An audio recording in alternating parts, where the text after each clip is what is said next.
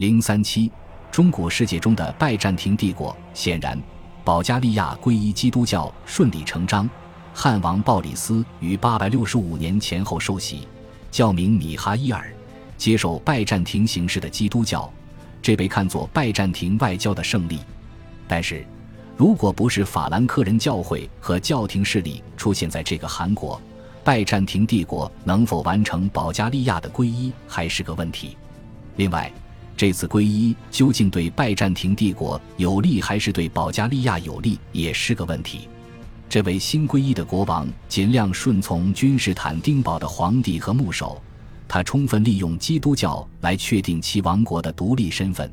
不仅通过发展斯拉夫宗教文学。而且通过建立保加利亚半自治大主教管辖下的新主教区，从领土上实现其独立。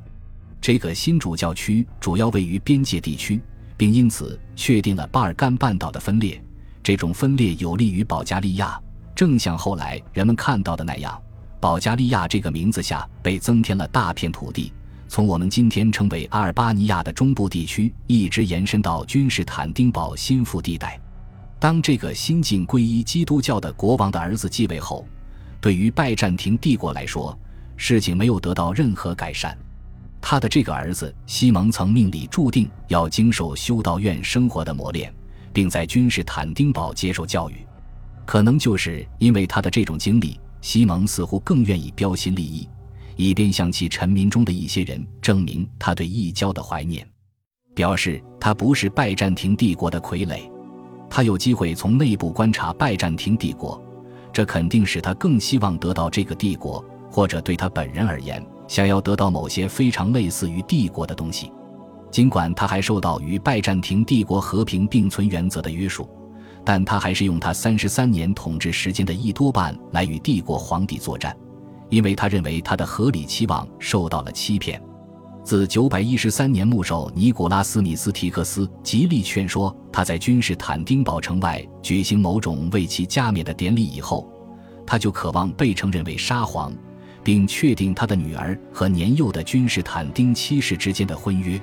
其多种抱负都没有实现，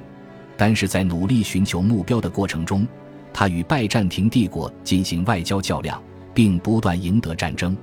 他并不破坏占领的土地，显然。他的儿子彼得继承了一个比十世纪任何欧洲军事强国都稳定统一和运行良好的王国。皇帝罗曼努斯一世在927年西蒙去世后与彼得达成合约，作为回报，他准备将其孙女嫁给彼得，并承认彼得为皇帝，同时支付年贡，还同意保加利亚教会获得大主教区地位。927年达成的合约持续了四十年，在此期间。保加利亚在鲍里斯·米哈伊尔受洗后一个世纪，顺利地发展成为欧洲各国中一个永久确立的国家，至少像那些从查理曼帝国遗留下来的法兰克人国家一样确立无疑。而拜占庭帝国完全反对与之并立共存。君士坦丁七世在944年罗曼努斯一世倒台后，反常地谴责彼得与玛利亚·丽卡潘尼的婚姻，在其有关外交的论著。帝国政府中，他对保加利亚人的看法与他的父亲利奥六世在五十年前论及战胜帝国敌人的军事谋略时表达的看法几乎完全相同。保加利亚王国非常明显的被排除在地图之外，以至于在帝国与东欧各种关系图谱的中央地区留下了一个黑洞，既不将其看成是基督教联盟，也不将其视作野蛮的外族敌人。而是暗含着把它归入帝国北方的野蛮民族之列，并确定其为帝国军队攻击的目标的意思。十世纪的拜占庭帝国统治者对于煽动异教民族攻击基督教的保加利亚确实并不感到内疚，他们曾利用马扎尔人和帕陈涅格人攻击西蒙。皇帝尼基弗鲁斯二世于九百六十七年决心不再与彼得续约。因此，挑动基辅的斯维亚托斯拉夫统领罗斯人攻击保加利亚。斯维亚托斯拉夫超额完成了任务，暂时占领了保加利亚，并将彼得之子鲍里斯二世统治下的保加利亚变为其东欧帝国的保护国。他打算从多瑙河流域发号施令，但是。这次罗斯人的占领却给尼基弗鲁斯的继任皇帝约翰一世基米斯基提供了机会，后者得以在971年大胜斯维亚托斯拉夫的战争中一同清算对保加利亚王国的新仇旧账。基米斯基班师回朝，在君士坦丁堡举行凯旋庆典。作为庆典仪式的一部分，鲍里斯二世被剥夺了国王标志权杖。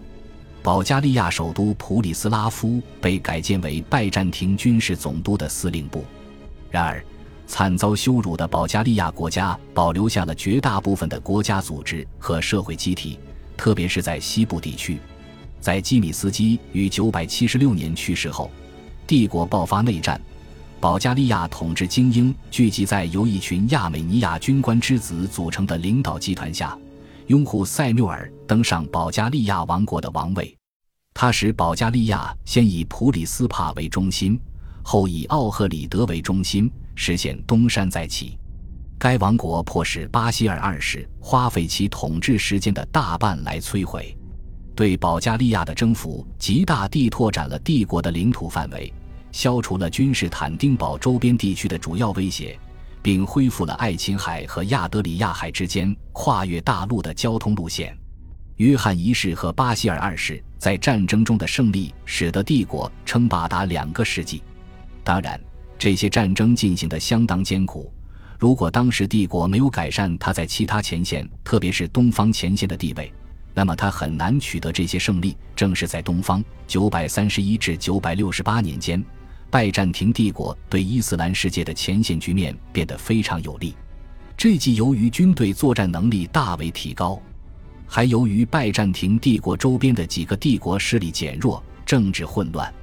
拜占庭帝国在公元一千年时可以被清晰地辨认出就是那个公元八百年时的帝国，只是更加强大。而哈伦的帝国和查理曼的帝国都多多少少发生了变化，衰落不堪，形势恶化。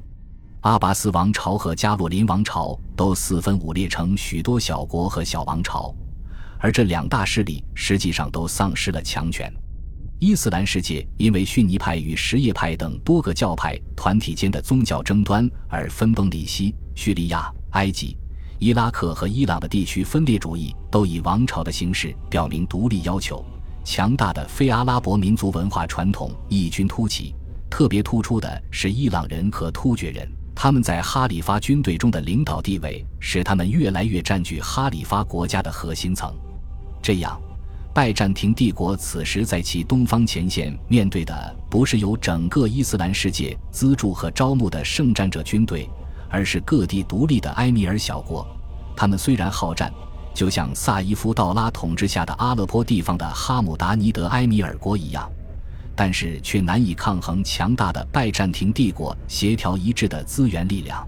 在帝国的西方，加洛林王朝已经被几个继承人争夺继承权的内讧压得粉碎，压力还来自维京人、马扎尔人、萨拉森人的入侵，以及好战的大贵族的自卫性暴力冲突。只有在新王朝统治下的东法兰克。法兰克王室通过取得对斯拉夫人和马扎尔人异教徒的战争胜利，扭转了局势，并在意大利向拜占庭提出了新的帝国挑战。奥托一世于962年加冕为皇帝。然而，这次挑战的目的是结成婚姻联盟。972年，奥托二世和约翰一世的女性亲戚迪奥发诺的婚姻实现了这个目标。奥托三世便是这次联姻产生的具有一半希腊血统的儿子，他继承了西方帝王的尊严，而保持着明显的东方皇室的做派，就像他在东方的同僚拜占庭皇帝巴希尔二世那样。巴希尔二世曾准备将自己的侄女嫁给他，但恰在此时，奥托三世于一千零二年不幸早逝。九百八十二年，奥托二世在卡拉布里亚遭到萨拉森人军队的毁灭性打击，这只能证明自八百七十年以来就已经明显的事实：拜占庭帝国是该地区唯一一个能组织起资源去抵抗入侵意大利中部和南部的穆斯林的大国。九百六十一年，克里特岛再度被拜占庭占领，这使得重新夺取西西里成为可能。这样。教宗阿马尔菲、那不勒斯、加埃塔、威尼斯、贝内文托和卡普阿的伦巴德王宫，以及奥托王朝的皇帝，都不得不承认拜占庭在意大利的存在的增强，以及与拜占庭帝国的良好关系，都是无法避免的必要。十世纪的拜占庭帝国不断从其并不完满的实力中获得好处，而这种实力是他在七至八世纪期间为生存而战时建立起来的。相比于那些在公元八百年时风头盖过他的大帝国，那个时期的建设把它塑造成拥有强大凝聚力的稳定坚固的国家的榜样。它在领土疆域上比加洛林王朝和阿拔斯王朝更为紧凑。也不像他们都是王朝性国家，也就是说，它不是由王朝建立的国家，其国家认同或存在也不依赖于王朝的存续，或者说是王朝的替代物。它不像其他绝大多数的中世纪帝国是靠咄咄逼人的战争凝聚起来的，因为他们要满足军事贵族对土地和战利品的需求。它具有哈里发国家缺乏的宗教实体。毁坏圣像争端最终以八百四十三年恢复崇拜圣像而结束。这场争端将东正教和政治权力牢固地结合在一起。同一时期，拜占庭帝国拥有政府组织机构及官僚体制、职业化军队和复杂的税收制度，这些在加洛林王朝里都是缺少的。其帝国都城和圣城是同一个城市。这一点无论在拉丁基督教世界还是在伊斯兰世界都不存在。阿拔斯王朝的都城巴格达可能在炫耀财富、学问和朝廷权势方面不输甚至超过君士坦丁堡，但是君士坦丁堡比它古老四百年，那里的建筑物和老规矩仍然是君士坦丁大帝和罗马帝国的有力见证，虽然规模有所缩小。但是在法兰克人和阿拉伯人走上历史舞台以前，它就存在了。那个时候的巴格达只不过是个空城，是早已灭亡的波斯帝国建在河边的陪都遗址。就是在这个君王之都当时还完好无损的城墙内，拜占庭帝国已经积累了大量政治文化财富，除了远东之外，真是无与伦比。它确实证明着，拜占庭帝国的实力来自它的历史。而十世纪的扩张恰好与帝国当时的复兴政策相一致，政府致力于恢复从古代到六世纪的成文传统制度，并将它们编纂为典籍，同时收集整理的还有成文的和口头的记载、最新的军事庆典和外交实践文献。恭喜你又听完三集，欢迎点赞、留言、关注主播，主页有更多精彩内容。